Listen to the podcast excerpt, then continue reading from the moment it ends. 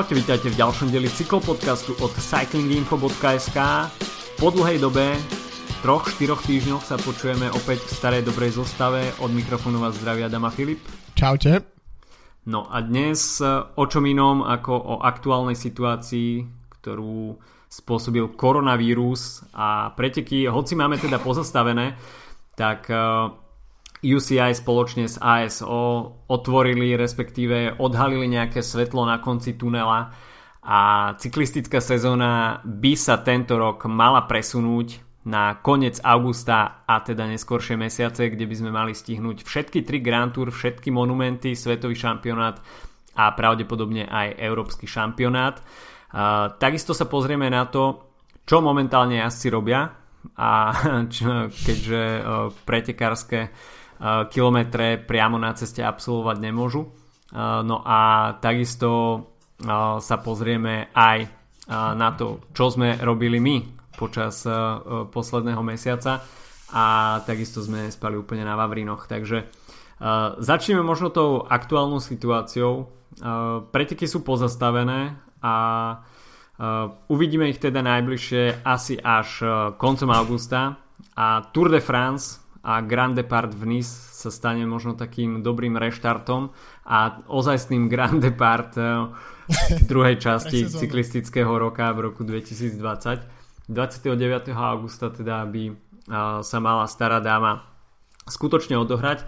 Hoci teda aj tie hlasy odborníkov nie sú úplne jednotné a ten presun termínu na ten neskorý august mal svoju genézu, zo začiatku to vyzeralo tak, že sa Tour de France presunie iba na koniec júla, ale samozrejme má čo do toho povedať aj francúzska vláda a francúzskí politickí predstavitelia. Ministerka mládeže a športu tá povedala, že vie si predstaviť Tour de France aj v tom júlovom termíne, ale bez účasti divákov. Čo vš- s čím však Christian Prudom samozrejme nesúhlasil, pretože marketingovo by to asi nebolo pre, pre ASO úplne výhodné. Na druhej strane niektorí mm, odborníci, neodborníci, novinári alebo ľudia v pozadí hovorili, že možno aj bez divákov by to nebolo úplne odveci, pretože mohli by sa tie televízne, respektíve peniaze z televíznych práv prerozdeliť nejakým spôsobom spravodlivejšie aj pre týmy a tým, že jednoducho mm, Tour de France by boli zrazu prvé preteky, prvé skutočné preteky v sezóne, tak by tá sledovanosť bola úplne obrovská, takže ľudia by boli priputaní k televíznym obrazovkám doslova. A... Nielen, sorry, že to preruším, ale nielen v podstate cyklistické preteky, ale všeobecne ako prvá udalosť v sezóne, mm. uh, lebo, lebo keďže sa presunuli olympijské hry, keďže sa zrušili majstrovstvá Európy vo futbale, majstrovstvá sveta v hokeji, no tie nikto nepozerá, uh, okrem našich krajín, ale, ale z takých naozaj, že globálnych športových um, podujatí, tak vyzeralo to, že ak by sa teda Tour de France odohrala v tom letnom termíne, tak by boli to v podstate prvé skutočné televízne športové podujatie tento mm. rok. Takže tam išlo aj o to. A ja ešte predtým, ak ti vrátim slovo, tak by som len k tomu dodal, že ja som naozaj nerozumel, že ako to chceli spraviť bez diakov, pretože jedna vec je uh, to urobiť na nejakých polouzavretých cestách, to mi príde v pohode, to by sa nejak zvládlo, ale predsa zabezpečiť ten prenos plus pelotón, plus technici, plus autobusy, veď to je proste tak obrovské množstvo ľudí každý rok a nehovoriac o novinárov, ktorých by sme si napríklad mohli odmyslieť do toho, to sú stovky a stovky ľudí, samotný peloton je 200 ľudí, E, ktorí pokope jazdia proste v jednom balíku, tak e, ako to chceli robiť tak, aby boli medzi nimi dvojmetrové odstupy napríklad.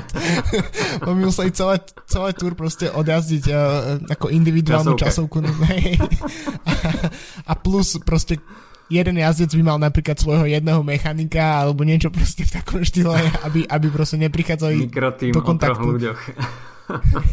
tak, takže to, to podľa mňa bolo, že veľmi nedomyslené, celý, celý, celý tento projekt toho, že by to malo byť. Uh, myslím si, že asi, asi bol skôr na mysli uh, ten štýl, ako prebehli potom preteky Paríž-Nice, uh, že v mieste štartu a cieľu, že sa nebudú zdržiavať diváci. Neviem, ako chceli zabezpečiť to, že by po trati neboli žiadni diváci, to by sa asi zabezpečiť nedalo. Ale samozrejme, no aj toto bol jeden zo scenárov, ale Christian Prudom s týmto nesúhlasil a teda tým, že bolo, boli vo Francúzsku nakoniec zatrhnuté tieto či už masové alebo veľké športové podujatia, tak sa mi zdá, že do konca júla tak prípadol ako najvhodnejší termín ten koniec augusta a ten sa zdá byť zatiaľ podľa, podľa všetkého celkom reálny aj keď teda ozývajú sa už teraz hlasy, že by to mohlo viesť k veľkej katastrofe. Napríklad cyclingnews.com uviedli článok, v ktorom citujú Davyho Sridarda z Univerzity of Edinburgh, ktorý hovorí, že v podstate aj tento neskorší augustový termín môže znovu nakopnúť nejaké ďalšie šírenie vírusu v Európe, nielen teda vo Francúzsku, ale v celej Európe a že on s tým teda kategoricky nesúhlasí, že doslova to označil ako recept na katastrofu. Takže napriek tomu, že mm, snáď celá tá cyklistická, a nielen cyklistická, ale aj športová verejnosť by si veľmi prijala, aby e, Tour de France tento rok odohralo, tak možno medzi, medzi tými odborníkmi, epidemiológami a uh, to lekárskou komunitou toto vzbudzuje napriek tomu odsunutiu, dajme tomu, že už dvojnásobnému, veľkú skepsu. No, ja tomu rozumiem, lebo momentálne je ťažko odhadnúť, či vlastne ten koniec augusta bude, bude realistický. Ja si myslím, že jeden z hlavných dôvodov, prečo sa to oficiálne už posunulo na nejaký ten termín je ten, že jednoducho aj tí cyklisti potrebujú nejaký, nejakú motiváciu mm. alebo nejakú víziu toho, že kam túto sezónu vlastne budú smerovať, ako trénovať.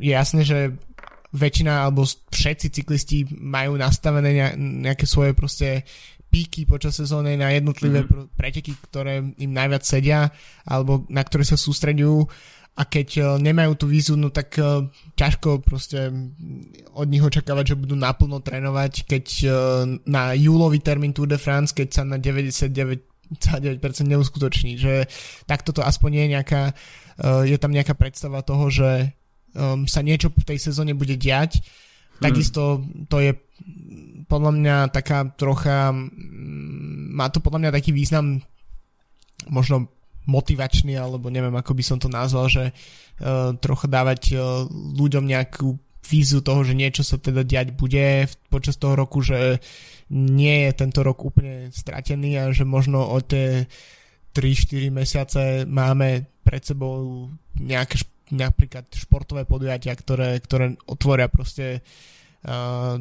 dvere do, do, do návratu, k návratu tomu normálnemu životu, ktorý momentálne sa zdá byť uh, dosť vzdialený. Takže myslím si, že to je, to je veľmi dôležité, aby tam boli nejaké termíny, mm-hmm. ale ja si myslím, že tak ako bolo jasné, že, že ten termín Tour de France jednoducho nemôže, že to sa nemôže uskutočniť, aj keď, sa, aj keď tam tie snahy boli, um, alebo projekty, ako by sa to dalo, tak, tak boli na stole, tak si myslím, že je stále, um, no nie je to na 100%, že sa v auguste budeme baviť o Tour de France, podľa mňa, a um, ja by som ešte stále bol dosť skeptický oči tomu. Každopádne um, dúfam, že to tak bude a ak to tak bude, tak nás čaká, že brutálne na, nabuchaná sezóna od, mm. od v podstate septembra po november, kedy musíme za dva mesiace stihnúť, teda my musíme. Uh, cyklisti musia a my musíme mm. o tom nahrať podcasty, ale mm. za, tie dva mes- za tie dva mesiace v podstate stihnúť uh, všetko, alebo teda 3 mesiace, v podstate 9 týždňov Grand Tour, uh, 5 monumentov a ešte aj nejaké ďalšie preteky k tomu. Majstrovstva, ako spomínam, majstrovstva sveta, majstrovstva Európy. Takže to je, e, to je naozaj celkom zaujímavé. Ešte by bolo podľa mňa celkom zaujímavá situácia, ak by napríklad sa odohrali majstrovstva, majstrovstva sveta ako prvé preteky predsa len, že by sa všetko posúvalo a že by v podstate takto Mats Pedersen prišiel o, svoju, o svoj rok v dúhe predtým ako sa začala normálna sezóna, tak by už uh, prišiel od svoju možnosť jazdiť v dlhom drese. Tak to, to by bola teda naozaj dosť veľká smola. Ešte, aby sme si vôbec povedali, že ako to UCI nakoniec predbežne uvarili ten september a, a neskoršie termíny, tak teda Grand Depart by to mal celé reštartovať 29. augusta, 20. septembra na moje narodeniny, koniec Tour de France. to by bol Všetko pekný narodeninový deň. A potom by sa mali odohrať majstrovstva sveta vo švajčiarskom Aigo. To bol teda pôvodne stanovený termín, ten by sa nemal posúvať. No a potom by mal nasledovať Giro a po Gire by mala nasledovať Vuelta. Ešte skôr však sa odohrajú národné majstráky, teda tie budú ešte pred Tour de France 22. a 23. augusta ten víkend a potom by sa mali odohrať respektíve niekedy medzi tým alebo až potom e, Európsky šampionát, Európske majstraky tam ešte nie je stanovený termín a takisto ešte nie je stanovený termín 5 monumentov, ktoré však UCI avizovala, že by sa všetky mali uskutočniť. No pre mňa by bolo úplne najväčšia bodka sezóny, kebyže vidíme záverečný týždeň a všetkých 5 monumentov v jednom týždni. No presne, to je to, to, je to jednom týždni všetkých 5 monumentov. To je... A ešte, ešte by mohlo to vyhodnotiť tak, že by boli... Že by sa to jazdilo ako uh, tie uh, každoročné preteky uh, Mallorca Challenge, teda, že uh, má to ako keby generálnu klasifikáciu, ale teoreticky jazdci nemusia nastúpiť na všetky. Čiže teoretický jazdec, ktorý absolvuje všetkých 5 počas týždňa, tak by ešte získal nejaký no, napríklad duhový dres, to by bola úplná bomba. Nie, bolo by to ako, bolo by to ako Hammer Series. Jo, presne. Nie, ale ja viem si, viem si pre 5 monumentov v týždni si naozaj viem brutálne predstaviť, to si uh, rezervujem už teraz v práci, ak niečo k tomu dojde, tak začneš, začneš v pondelok San Remom, potom ideš útorok Liež, Baston, Liež, nie, počkať. Nie, nie, nie musíš nie. ísť nejak log- ako geograficky, to musí dávať zmysel. A, síce áno. Čiže Sanremo, no, Lombardia. Medzi, medzi Ronde a Rube musíš mať pauzu. To je jasné. Mm-hmm. Takže... No, tak Rube by mohlo byť na záver, lebo inak vieš si predstaviť, že keď tieto monumenty budú niekedy v novembri, že aké bude počasie. Do Belgicka príde nečakaná snehová nádielka a v Aremberskom lese budú ľudia blúdiť. Dúfam, že ešte e, pri tej príležitosti tak UCI polaví z toho svojho uh, protokolu o, o počasí aby, aby náhodou sa jazdci nemohli stiažovať, že v to, týchto podmienkach sa nedá jazdiť a aby sme mohli vidieť fakt, že v extrémnych podmienkach nejaké preteky. To by, to, no sám som zvedavý, sám som zvedavý hlavne na to usporiadanie tých piatich monumentov, že v akom termíne sa to bude odohrávať, lebo to bude pre klasikárov asi, asi hlavným ťahakom tejto sezóny.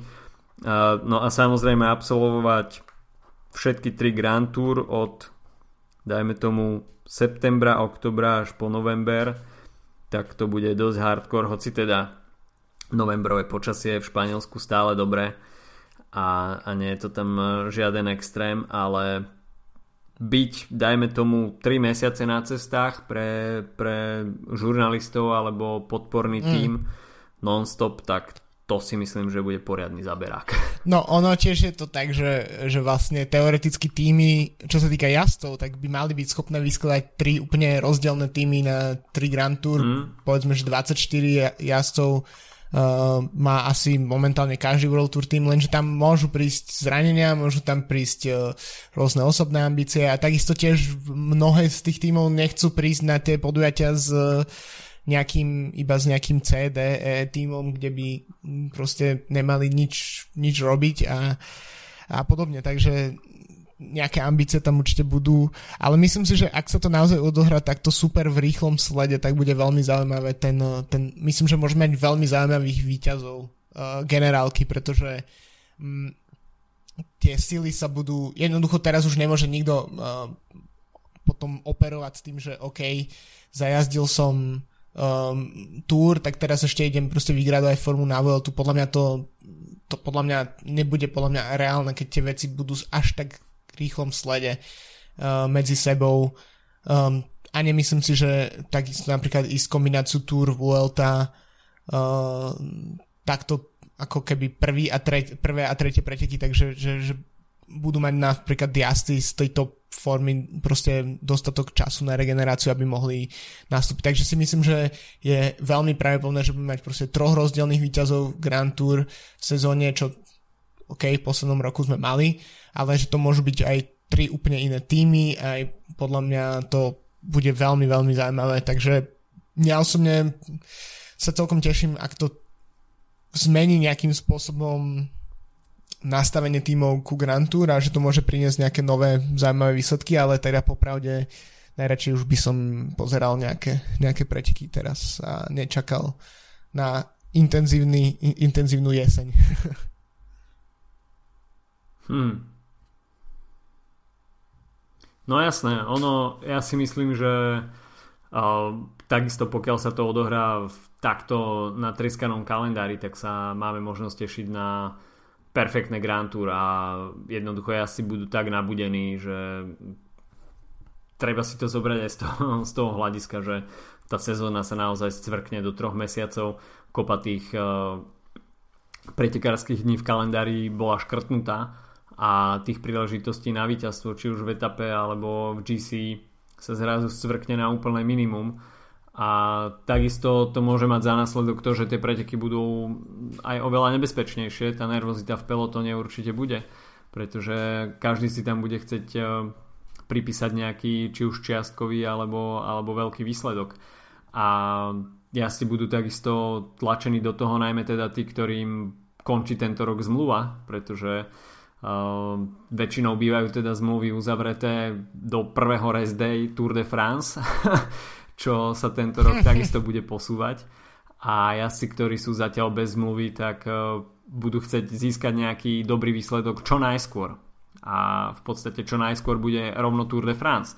Takže jazdci, ktorí bojujú o zmluvu, budú chcieť, dajme tomu v prvom, druhom týždni už mať na konci nejaký výsledok, aby nejakým spôsobom vstúpli na cene na tom prestupovom trhu a, takže toto bude tiež jeden určite veľký motivačný faktor. No a sám som aj zvedavý na to, že, že ako si jednotliví uh, lídry na GC, na Grand Tour preusporiadajú svoj program, respektíve svoje ambície. Roman Bardet už spomenul, že ruší svoju premiéru na Giro d'Italia a bude sa sústrediť na domácu Grand Tour, čiže na Tour de France. Uh, takisto Tom Dumoulin tak ten, ten mal celkom uh, dobrú poznámku k tomu, že uh, ako sa vôbec na Tour de France, respektíve inú Grand Tour pripraviť, pretože on je momentálne v Belgicku, uh, kde si asi viete hm. predstaviť uh, asi aký vysokohorský kemp si tam môže dať. Uh, dá sa povedať, povedať že na, žiaden. Na múr. A pokiaľ budú uzavreté hranice, tak uh, má jednoducho smolu a bez vysokohorského tréningového kempu sa jednoducho momentálne Grand Tour vyhrať nedá. A, takže Tom Dumoulin, ktorý mm. mal patriť spoločne aj s ostatnou zostavou e, Jumbo Visma k veľkým vyzývateľom týmu Ineos, tak e, má momentálne veľmi stiažené podmienky a aj teda mm, on bude teda veľmi, veľmi úpenlivo čakať na to, mm, že či sa uvoľnia hranice, uh, aj keď teda možno nemasovo, tak pre takéto prípady, že mm, jednoducho týmy nejak zaručia uh, to, že bude môcť, môcť vycestovať na, a absolvovať nejaký vysokohorský kemp.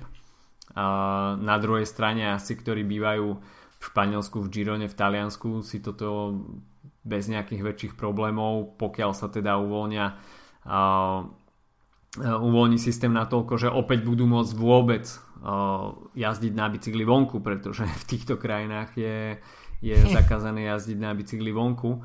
Tak no celé je to zatiaľ, hoci na papieri je termín, tak eh, jazdci momentálne budú aj riešiť to, že ako sa vôbec na tieto preteky pripraviť, pretože uh, najlepšia príprava na Grand Tour sú samozrejme preteky iných kategórií, ktoré predtým nebudú, budú predtým iba národné majstráky, čiže pôjde sa rovno na ostro na Tour de France a bez nejakých vysko, vysokohorských kempov, respektíve jazdci, ktorí bývajú mimo uh, tých južanských krajín, dajme tomu ako v prípade Toma Dumulana, ktorý je teraz v Belgicku, tak to predstavuje jeden veľký problém. A no. Je teda možné, že ne všetci asi budú mať tú rovnakú štartovú čiaru a ako aj Tom Dumoulin hovoril, že pokiaľ by toto nebolo uskutočniteľné, tak uh, tie jeho priority a ambície na, na Tour de France sa jednoducho musia zmeniť a išiel by tam buď absolútne na iné súťaže, dajme tomu vrchárskú súťaž alebo, alebo čiastkové úspechy na etapách.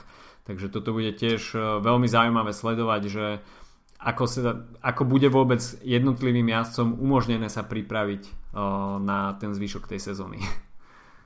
No a z, toho vychádzajú podľa mňa dve veci, ktoré sú zaujímavé a jedna je podľa mňa to, že to favorizuje ľudí, ktorí napríklad sa nachádzajú, ak sú napríklad kolumbijskí jazdci v domácich podmienkach, čiže neviem, Egan Bernal, Nairo mhm. Quintana mm. a podobne, ak sú niekde vo svojich uh, domovoch v Kolumbii, niekde v nadmorskej míške 2,5 tisíc metra plus možno viac, tak, uh, tak to rozhodne bude ich uh, pre, oni budú tí, ktorí budú mať nejakú, nejakú výhodu na štarte, alebo to tiež uh, mm. môže znamenať ešte ako keby, či, či budem trocha uh, naražať na to, alebo si odporovať s tým, čo som hovoril pred chvíľou, ale to je to, že vlastne môže niekto obetovať ako keby Tour de France, odjazdiť ho, ale obetovať ho, um, odpedalovať ho v podstate na polovicu plynu, ak v rámci možností aby do tých svojich no, nôh dostal tých uh, eh, 3,5 tisíc kilometra a potom buď na Gire, alebo teda skôr na VLT, podľa toho kalendáru by som povedal, tak môže, môžu už sa tí pretikári dostať do nejakých relatívne optimálnych podmienok na to, aby mohli podávať uh, výkon, um, ktorý by sme od nich očakávali. To teraz hovorím o tých GC jazdcoch. Čiže uh, je to mm-hmm. veľmi zaujímavá situácia, že uh, že práve Tour de France ako ten najdôležitejšie preteky roka budeme mať hneď na úvod sezóny, ak to teda vyjde tak, ako to vyjde. A, a to je to, to, to, že sa to vymení s tým, s tým uh, uh, Girom a tiež samozrejme s celou sezónou jarných klasík a, a tak, tak, je to, tak je to úplne dáva úplne iný, iné nastavenie tejto sezóne. No je to trošku bizarné naozaj. Uh, zober si fakt tú situáciu, že jazdec pôjde na Tour de France, aby sa pripravoval na Vueltu. tak to by, bol, to by bol docela hardcore. Tak eh, no, bude to, bude to bláznivé, bude to bude to niečo absolútne iné, ale naozaj, ako povedal Patrick Lefevre, tak eh, cyklistika potrebuje Tour de France, bez Tour de France sa eh, profesionálna cyklistika v takom systéme, aký funguje teraz, nezaobíde a pokiaľ jednotliví sponzori, partnery tímov nebudú mať tú mediálnu pozornosť na Tour de France, tak pre nich odpada tá hlavná motivácia vôbec nejaký tým sponzorovať. A keď už sme pri tom, tak e, viaceré týmy už aj e, pristúpili k nejakým opatreniam, škrtajú svojim zamestnancom platy. Ako prvý si to asi odnesli mm, mechanici a ten e, zvyšný podporný tím ktorý je závislý na pretekoch. Takisto niektoré týmy pristúpili aj k zníženiu miest svojich jazdcov. Lotto Soudal tam bol takisto CCC a určite aj ďalšie týmy. CCC navyše mm, avizovalo, že možno úplne odíde z cyklistiky od budúceho roka, že tá situácia vo firme nie je úplne ideálna a práve takéto marketingové aktivity akými aj sponsoring cyklistického týmu budú musieť ísť pravdepodobne bokom. Takže mm, napriek tomu, že tá sezóna sa nejakým spôsobom odjazdí, tak e, vôbec nie je úplne isté pri tých e, jednotlivých tímoch, v akom zoskupení, s akým budžetom budú figurovať budúci rok a je možné, že naozaj niektoré týmy si to odnesú dosť, e, dosť dramaticky a čo povedie až k ich zániku a keď už teda o tomto hovoril Patrick Lefevre, tak asi vie, o čom hovorí. Tak áno, lebo Patrick Lefevre sklada každý rok uh, rozpočet proste na poslednú chvíľu z uh, milión sponzorov a to je vlastne ten jeden z tých najväčších paradoxov proste cyklistiky a, a nastavenia pr- súčasného pelotónu, to, že najlepší tým posledných x rokov, ktorý vyhrá proste 60-70 pretekov v sezóne, tak uh, nemá takmer šancu prežiť v podstate a vždy je to nejak na poslednú chvíľu, kedy proste k tomu quickstepu, ktorý tam už je roky, tak doskočí niekto, kto ešte doplní uh, tie financie. Je to proste paradox a ja som dokonca rozmýšľal nad tým, že ak by napríklad tá sezóna sa rozbehla, ale medzičasom nejaké týmy skrachovali, takže že ako by to UCI riešila, alebo ASO ako by to riešilo, že či by dovolili napríklad e, vytvoriť nejaký kombinovaný tým s jazdcov napríklad dvoch skrachovaných World Tour tímov, kde by sa proste stretlo, neviem, pár jazdcov z CCC a potom pár jazdcov z iného skrachovaného týmu a, a vytvorili by spoločný jeden nejaký UCI tým, ktorý by štartoval. Uh, to, to sú podľa mňa celkom e, realistické scenáre a myslím si, že, že ten, že ten uh, no, cyklistika Tour de France potrebuje, preto je ten dátum dôležitý, akokoľvek je realistické alebo nie, pretože hmm. to tiež pre tí, tí sponzory to je jediná vec, ktorá ich počas roku zaujíma alebo teda absolútnu väčšinu z nich, pretože samozrejme e, v Belgicku veľa znamená ronde a iné klasiky, ale tak z globálneho hľadiska a z krajín, ktoré nie sú možno tak cyklisticky posadnuté, ako je práve napríklad Belgicko, Holandsko, uh, tak, uh, tak Tour de France samozrejme znamená najviac. Potom, sam, potom v Taliansku je to samozrejme Giro a podobne, ale, ale takže keď máme napríklad sponzora z uh, trebárs ako je um, IF, čo mm-hmm. je švedská firma, sponzorujúca americký tým, tak oni potrebujú Tour de France na to, aby, uh, aby sa prezentovali, pretože ostatné preteky nie sú dostatočne relevantné, čiže to je to by bolo tak strašne existenčne, by to proste ohrozilo celý chod cyklistiky, ak by sa neuskutočnili tieto jedny preteky, že podľa mňa si nevieme úplne predstaviť ani dôsledky toho, No ale s tým tiež súvisí to, že um, možno um, takto, jedn, týmy sú ohrozené, ale zároveň sú ohrozené aj tie preteky, na ktoré sa nedostane, pretože uh, je jasné, že teraz UCI mm. má svojich vybraných uh, favoritov v kalendári, ktorých musí tlačiť ďalej. Sú to 3, 3 Grand Tour, 5 monumentov, najznámejšie klasiky, majstrovstva sveta a podobne.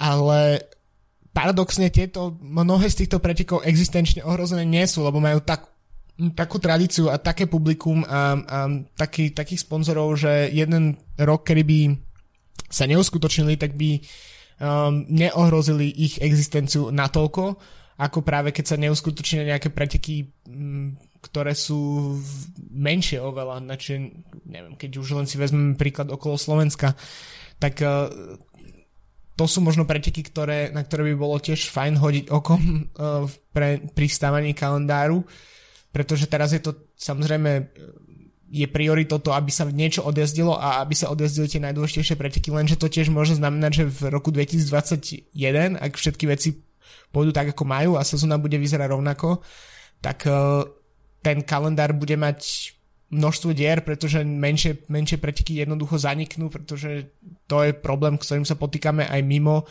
um, koronakrízy a je to jednoducho tak, v cyklistike to tak funguje, v posledných rokoch zaniklo x proste pomerne veľkých tradičných pretekov a to je, toto môže byť veľký akože existenčný problém potom tie preteky vrátiť späť do Eh, po tej, po tej ročnej páze do chodu. No ale zároveň to prináša tiež nejakú perspektívu toho, že možno teraz je ten čas, aby sa ten kalendár a aby sa celkovo organizácia cyklistiky ako profesionálneho športu nejakým spôsobom upratala, pretože um, to je debata, ktorá sa vedie roky, bavili sme sa o tom už aj my v podcaste uh, pred x rokmi, ako by to mohlo vyzerať uh, a podobne. Myslím, že my obidva sme pomerne konzervatívni v tom, že uh, chceme trojtyžňové Grand Tours a chceme všetkým, všetkým monumenty a nevadí nám, keď sa Parížny mm-hmm. za Tyreno pre, pre, prekrývajú a, ale sú takí, ktorým to príde na hlavu padnuté celé, ako je vlastne ten cyklistická sezóna zorganizovaná. A sú takí, ktorí by e, radi videli niečo ako je kalendár Formule 1 a podobne. A ak by malo dojsť k nejakým zmenám, tak uh, toto je práve ten vhodný, vhodný čas, kedy by po tejto sezóne alebo medzi, medzi touto a budúcou sezónou sa zorganizoval nejakým spôsobom kalendár, ktorý by dával všetkým ľuďom, alebo aspoň väčšinou ľudí zmysel. Tak neviem. No, toto je na dosť širokú diskusiu, ale s takýmito problémami sa v podstate stretli všetky športy. Dá sa povedať, že no, jasne. mesiacu zavreté futbalové štadióny, keď v podstate vrcholila liga, hej, respektíve ligy, jarná časť. A úplne absurdná situácia nastala zatiaľ v Anglicku, kde Liverpool mohol po nejakých 30 rokoch získať titul a k tomu mu chýbalo 6 bodov, nejakých 10 kôl do konca, čo je v podstate úplne zaručené a, a pokiaľ sa liga naozaj e, znova nerozbehne, tak je možné, že, že ten titul im nebude ani pridelený, čo je, čo je úplne bláznivá situácia. Takisto boli odložené bol odložený uh, futbalový šampionát uh, európsky, takisto olympijské hry, uh, ktoré si už spomínal. A to je takisto veľký precedens. To ja si teda nepamätám, že by, že by niekedy boli takéto podujatia odložené. Uh, dokonca, ktoré sa odohrávali aj počas svetových vojen tak, uh, mm. Tak v podstate teraz je to odložené o rok a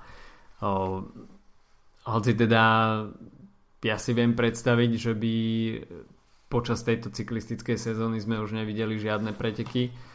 Pokiaľ sa to človeka úplne priamo nedotýka, tak uh, pre neho to nie je až taký problém, ale uh, skutočne pokiaľ by sme už neuvideli absolútne nič, tak uh, by to bolo úplne likvidačné za aktuálneho systému, akým cyklistika funguje. Týmy sú poskladané z XY väčších či menších sponzorov, ktorí bojujú o ten mediálny priestor, o ten camera time, tak eh, v podstate s nulovým camera timeom je sponsoring cyklistiky absolútne, absolútne irrelevantný. No a k tomu usporiadaniu eh, toho kalendára, tak eh, no ako si spomenul, my sme skôr konzervatívneho razenia a nejaké, nejaké prekryvanie termínov nám príliš nevadí. Samozrejme, niektoré preteky sú buď, dajme tomu, nepríliš šťastne umiestnené v kalendári, alebo mm, sú tam navyše, dajme tomu, ale myslím si, že za aktuálnej situácie by sme si radi pozreli aj Tour of Guangxi, a, ale... ale a, momentálne teda nemáme šancu vidieť nič. No sám som zvedavý, že, že aké diskusie to priniesie na tých vyšších fórach a až je príležitosť na, nejaký, na nejakú reformu, tak práve toto je to obdobie, aby sa začalo reálne rozmýšľať nad tým, že čo je v cyklistike zlé, čo tam nefunguje a čo spraviť preto, aby, aby aj tie týmy a aj, aj kalendár samotný uh, boli nejakým spôsobom v bezpečí a mali, mali garantované uh, prežitie Uh, aj v tých ďalších rokoch, pretože momentálne je to nastavené tak, že jednoducho akýkoľvek výpadok, či už, či už mesačný, trojmesačný, polročný, ohrozuje jednotlivé týmy a takisto aj preteky, ktoré sú v kalendári, majú tam svoje, dajme tomu, pevné miesto, ale nie je to úplne podnik, ktorý zarába milióny, tak, uh, tak jednoducho je v ohrození a toto, toto nie je úplne OK a je samozrejme iba na jazdcoch a na, hlavne teda na predstaviteľoch tímov, aby, aby pritlačili na tých správnych ľudí a aby sa nejaká reforma udiala. Jo. Um, súhlasím s tým, čo hovoríš. Um, myslím si, že sme dosť už vyčerpali tú tému na to, že je kľudne možné, že sa o pár týždňov bude opakovať uh, Eh, keď sa opäť presunú nejaké preteky nejakým smerom. Tak si to zrekapitulujeme iba. Hej, jasné. Iba, iba pre, upravíme pár slov a pár dátumov a, a zverejníme ten podcast na novo takisto. Ale jedna, jeden zo spôsobov, akým sa momentálne kráti čas um, napríklad pozeraním pretekov, tak uh, to je Zwift a uh, iné platformy, ktoré využívajú teda nielen hobbycyklisti, ale uh, aj profesionáli. Uh, neviem, mm-hmm. či mhm. si pozeral virtuálne ronde, ale, alebo nejaké iné virtuálne preteky, ale ja musím zatiaľ povedať, že aj napriek tomu, že mi, jak, jak som to už spomínal pretekanie chýba a pozrel by som si kľudne aj Tour of Guanchi, tak uh, virtuálne ronde ma nechalo pomerne chladným, takisto aj virtuálne preteky v rámci týme, mm. týmu Ineos, ktoré sa zverejnili. Um, je to fajn si pozrieť, ako jazdci, keď sú kamery na nich, ako trpia v tých svojich uh, domácnostiach na, na trenažeroch, kde, kde tlačia proste priemerne tam 400 W za, za, celé, za celé preteky, mm-hmm. uh, ktoré majú, povedzme, neviem koľko, pár, pár minút, ale zároveň je to no, no, tá vizualizácia, tak mne sa príde, že keď sa pozerám na Zwift ako virtuálne preteky, tak uh, je to ako keby som hral nejakú hru pred 15 rokmi alebo 20, čo sa týka tej grafiky a podobne. Takže som celkom zvedavý, že čo napríklad v najbližších dňoch uh, prinesie Uh, prinesú preteky na českej platforme Ruvi, alebo neviem presne ako sa to číta, R-O-U-V-I, uh, kde budú, bude v podstate virtuálne Tour of Swiss a mm, štartuje tam napríklad aj Vincenzo Nibali alebo Julian Alaphilippe. Táto platforma sa od Zwiftu líši tým, že práve odbúrava čiastočne to, čo mne vadí a to je to veľmi, veľmi, veľmi 3D všetko, tú 3D realitu, to 3D okolie Um, takže možno sa to bude dať trocha viac pozerať, keďže proste využíva nahraté videá mm-hmm. z ciest v, v Európe. No uvidíme. Ale neviem, aký máš teda ty názor mm-hmm. a, a, a ako, ako veľmi ťa baví virtuálne, virtuálne preteky. No, ja som bol voči virtuálnym pretekom vždy skeptický, pretože pre mňa zimná príprava na trenažéri je niečo, čo absolvujem veľmi nerád ale dnes už existujú naozaj veľmi dobré zlepšováky, respektíve zabijaky času, ktoré spríjemňujú ten čas utrpenia na trenažéri. A ja som takisto otestoval niektoré z nich aj Rowy hoci teda tam som mal jeden veľký problém s tým, že občas mi jednoducho prestalo nahrávať vaty a tým pádom sa akýkoľvek uh, ďalší pohyb uh, stratil, uh, stal bezvýznamným, takže Rowy sa v mojom prípade príliš neosvedčilo, pretože mi to nejakým spôsobom stále vypadávalo. Možno bol problém u mňa na mojej strane a nie, nie v samotnej aplikácii. Ale oni majú partnerstvo s pretekmi okolo Švajčiarska, takže aj preto bude to virtuálne okolo Švajčiarska práve na Rowy pretože sú ich partnerom týchto pretekov. No a Zwift, tak to je v podstate počítačová hra, tak je to aj koncipované, akurát, že nemačkaš tlačítka, ale tlačíš e, vaty do pedálov, takže kto viacej vatov vypučí, tak e, proste tá jeho postavička, ten jeho avatar sa hýbe rýchlejšie. Je to najpopulárnejšia platforma momentálne, takže teší sa to aj veľké obľúbe profikov je tam aj ten sociálny charakter, teda skupinových jazd, dajme tomu, a takisto pretekov, takže za mňa celkom fajn, ale o, tiež sa mi úplne nepáči tá grafika, ako to je spracované a, a takisto ma príliš nebavia počítačové hry už nejakých 15 rokov minimálne, takže takže tým pádom nie som príliš ani veľkým fanúšikom Zwiftu a ja momentálne používam Trainer Road, čo je celkom dobré, je to vyslovene zamerané, zamerané iba na uh, tréningový plán a štrukturované tréningy, takže to je celkom fajn.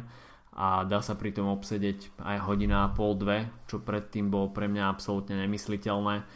Tak teraz úplne v pohode zvládnem sedieť na trenažeri aj uh, dlhšie ako hodinu, takže celkom fajn aplikácia, môžem odporúčiť. A na tom Zwifte tak konalo sa už aj viacero pretekov a teda okrem, okrem už spomínaného ronde, ktoré sa síce asi nekonalo na Zwifte, kde vyhral mimochodom Greg Van Avermaet pred Oliverom Nessonom a Nikolasom Rouchom. Veľmi zaujímavé bolo, že Michaela Matthewsa jednoducho vyplo, asi mu tam odišlo internetové spojenie, ale o, teda Michael Matthews, kto by si povedal, že v virtuálnych pretekoch na 30 km môžeš byť DNF. No presne a ešte, ešte, ešte tam ku všetkému um, ukazovali v pre, tých pretekoch uh, ten jeho avatar, 3D avatar, ako tam proste stojí na ceste a, a, a, sa, a sa nehýbal. Akože mal, mal to, to bolo celkom sranda, no. Hej, bol to, bol to ja hodne mechanika. žiadne, Takže, žiadne auto, ktoré by tam hodne mechanikál. Takže tá skepsa voči, voči tým virtuálnym pretekom, pokiaľ je to na amatérskej úrovni, um, tak je to OK. Ten Zwift má niečo do seba určite ale rozhodne by som nechcel, aby sa profesionálne preteky odohrávali v tomto virtuálnom priestore. Bola by to naozaj veľká núda a už len samotne Michael Matthews je teda príkladom, že o, napriek tomu, že asi mal všetko zabezpečené tak, ako mal mať, tak o, vypne ťa v, v polovici pretekov, tak to si myslím, že, že by bolo dosť blbé a pokiaľ by niekto mal takéto technické problémy častejšie, tak uh, asi by ho celá cyklistika prestala baviť.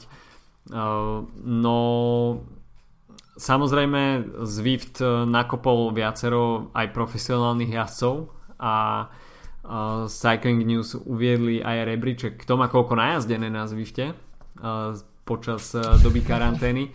No a prvý je Edward Boasson-Hagen s vyše 9, 19 353 km, čo je neskutočné číslo v rámci toho, že v podstate sedí doma na trenažéri a je schopný najazdiť toľko. Druhý bol Robert Hessing, ktorý uh, dal na sociálne siete aj fotku, že ako to jazdil, tak niekde na teráske v Andore, tak to vyzeralo byť celkom fajn s výhľadom na hory. Uh, no a tretí bol z hodou okolností už uh, čerstvý dôchodca od tohto roku uh, Matty Heyman s 8604 km. Uh, Matthew Heyman dosť spopularizoval ináč Zwift pár rokov dozadu. To je pravda, keď, no. Uh, mal tesne predtým jeho víťazným Paríž Rube zlomenú ruku, tak uh, väčšinu si tých svojich uh, tréningových jazd absolvoval na Zwifte a to bola taká prvá lastovička, kedy sa, kedy sa dalo do povedomia, že existuje niečo takéto a Mattyho Heymana to zjavne baví doteraz, keďže odjazdil vyše 8600 km. No a ďalej sú tam mená ako Jack Haig, Ben Swift, Andre Greipel cez 5000, no, takisto Thomas Dechent, ktorý sa zúčastnil nejakých virtuálnych pretekov, ale ten organizátor uh, ho z nich vyhodil, pretože sa mu nezdalo, že by dokázal dávať až taký, taký veľký výkon, takže Thomas Dechent bol diskvalifikovaný, hoci teda nepravom povedal, že tam dával rovnaké vaty, aké zvykne dávať v pretekoch. Ale čo ma na tomto rebríčku najviac zaujalo, že Mate van der Poel, ktorý je hlavnou tvárou Zwiftu pre túto sezónu, má odjazdených iba 461 km. čo, je, čo je v podstate na to, že je hlavnou postavou všetkých reklám aj v televízii na Eurošporte, tak uh, to teda dosť fláka. No a za to bývalá e, tvár, minuloročná tvár Zwiftu, Geraint Thomas, tak e, ten v posledných dňoch absolvoval dve 12-hodinové šichty na Zwifte, čaká ho ešte jedna, je to, ide o nejakú charitu, ktorá uh, um, navezuje na, na prácu zdravotníkov momentálne v, v rámci uh, tejto epidémie. Teda tým chce simulovať 12-hodinovú šichtu, ktorú majú, má zdravotnícky personál v nemocniciach a mm-hmm. vyzbrali sa tam nejaké celkom sympatické peniaze, každopádne tam šlape 12 hodín v kuse, takže predpokladám, že ak bude aktualizovaný rebríček, tak Geraint Thomas tiež vyskočí niekde na, na vyššie prečky Inak, ak by sme ešte pri tom, uh, čo som hovoril ja pred chvíľou, tak ja samozrejme nemám vyhejtovaný Zwift, to um, ja nechcem, aby to tak znelo. Myslím si, že čo sa týka ľudí, ktorí sú doma a nemôžu jazdiť na bicykli uh, von, tak je to úplne ideálny spôsob, akým si ten um, neúplne sympatický trenažer uh, trochu obveseliť v podstate. Um, neskôr ide čisto, čo som ja hodnotil, tak bolo to pozeranie um, to ako pretekov, proste to jednoducho nie je ono pre mňa. um, takže, takže ale je fajn, že si pospomínal nejaké z tých uh, platform, myslím si, že to sú témy, ktorým sa môžeme ešte venovať aj v najbližších uh, týždňoch, keď uh, akurát nebudeme nahrávať rozhovory s inými ľuďmi. Um, ja teda osobne riešim trocha iné problémy a som rád, že môžem, môžem raz denne si výjsť na, na 5 km na bicykel, uh, ale um, to, toto mi rozhodne príde sympatické, že, že sa vlastne nejakým spôsobom rozbehol ten hobby šport v, v, takýto, v, v takýchto medziach. Bolo to vidieť napríklad aj na stránkach predajcov s cyklistickými vecami, kde v podstate tie uh, najlacnejšie smart trenažere, ktoré sa pohybujú tak neviem okolo 200-300 eur, tak uh, sú v podstate nedostupné skoro vo všetkých e-shopoch, aspoň teda v, v krajine, kde ja bývam, čiže uh, je to podľa mňa celkom, celkom zaujímavé, zaujímavá ukážka toho, uh, ako môže zafungovať táto uh, pandémia na, na, na cyklistiku alebo teda na bicyklovanie ako šport, či už hobby alebo profi. No a ešte, aby sme sa teda dostali k tomu, že čo sme robili my počas posledného mesiaca, keďže sme spoločné podcasty nenahrávali, tak e, zamerali sme sa na nahrávanie rozhovorov a, a dúfame teda, že sa vám páčili a môžete si, pokiaľ ste ich ešte nepočuli, tak e, sú tam rozhovory s Petrom Vákočom najnovšie, takisto s Tomášom Bábkom, s Danielom Turkom a ešte... S Jozefom Metelkom. S Jozefom Metelkom, presne tak, to mi vypadlo. Takže štyri rozhovory, ktoré sme nahrávali počas uplynulého mesiaca a myslím si, že to bolo celkom fajn aj teda počas sezóny na túto činnosť väčšinou počas roka nemáme čas, keďže preteky sa väčšinou jednoducho roztrhne v rece a počas jedného podcastu musíme rozoberať 3, 4, 5 pretekov naraz, potom príde Grand Tour a nevieme o čo máme rozprávať skôr, keďže sa tam toho deje neúrekom. A, takže teraz sme sa počas tohto obdobia zamerali na rozhovory so zaujímavými osobnosťami českej a slovenskej cyklistiky ty si robil tri rozhovory, ja som robil jeden s Tomášom Babkom a to bolo naozaj veľmi dobré, veľmi príjemný, príjemný dráhar, ktorý má čo to odjazdené aj v prestížnej japonskej Keirinovej sérii a v podstate človek, ktorý sa dostane až tam, tak si môže povedať, že, že v Keirine a v tej svojej kariére niečo dosiahol. Na druhej strane stále ostáva skromný človek, ktorý to má v hlave jasne upratané a sústredí sa teda na budúce ročnú olympiádu v Tokiu. Tento rok mu teda ten presun škrtol plány, ale myslím si, že práve ten budúci rok by mu mohol vyhovovať, keďže ako on sám v tom rozhovore spomenul, tak počas tej toho absolvovania tých dvoch rokov v Japonsku sa nemohol sústrediť na určité činnosti, ktoré súvisia s tým klasickým olympijským a respektíve mm, oficiálnym Keirinom, tak uh, bude mať aspoň priestor na to, aby zlepšil niektoré činnosti a, a mohol sa pripraviť uh, úplne dostatočne. Takže uh, Tomáš Bábek, no a môžeš povedať aj ty nejaké, nejaké zaujímavosti, ktoré možno padli off record. Hej, uh, ne, popravde uh, absolútna väčšina uh, to, toho, čo, čo som sa bavil s týmito ľuďmi, tak uh, skončila v tých uh, nahrávkach. Um, skôr by som ešte sa možno pozostavil na tom, že ako v tej situácii uh, tie rozhovory pomerne rýchlo starli, alebo teda minimálne ten prvý s Danielom Turkom, um, hmm. on vznikol začiatkom marca, pretože som mal byť pôvodne v druhej polovici marca odcestovaný uh, a nemohli sme nahrávať spolu, samozrejme všetky veci sa zmenili, uh, vtedy boli zrušené len prvé preteky, tak uh, v okolí Strade Bianca a podobne a Daniel hmm. Turek tam rozprával už o svojich konkrétnych plánoch na ďalšie preteky, ktoré bude môcť nastúpiť.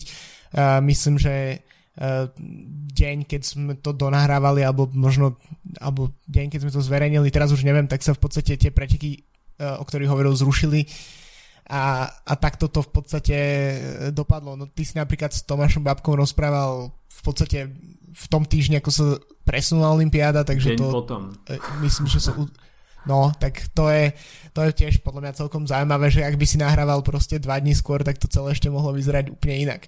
A inak, čo sa týka ešte nejakých off-record vecí, tak uh, uh, možno zaujímavé uh, myslím, že môžeme v budúcnosti hľadať uh, meno Petra Vákoča ako podcastera. mm-hmm. Takže neviem, či som to mohol prezradiť alebo nie, ale tak uh, je dosť možné, že niekedy v najbližších uh, týždňoch uvidíme um, tohto českého cyklistu ako ak sa zaradí k tým profesionálom, ktorí majú svoj vlastný podcast. Tak to, to je možno ešte taká zaujímavosť. Inak ešte um, popravde myslím, že obidvaja uh, že sa nám toto, tento spôsob nahrávania celkom páčil, takže si myslím, že, že ambície, máme určite ambície v tom pokračovať a je to tiež zaujímavé, pretože tak ako si hovoril, že my nemáme čas počas uh, počas sezóny nahrávať rozhovory, no tak ani už vôbec nemajú čas nahrávať tí cyklisti, keď jazdia v podstate preteky. Takže uh, v podstate je to pre nás ideálny moment sa s niektorými z nich spojiť, keď sú uh, v podstate väčšina ich činností spočíva v, v tom, že jazdia doma na trenažéri. OK, tak to by bolo asi na dnes od nás všetko.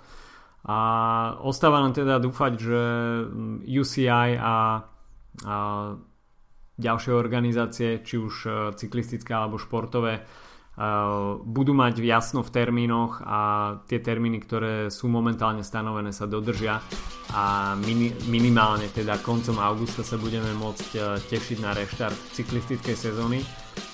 Dovtedy myslím si, že si určite nejaké spoločné nahrávanie dáme.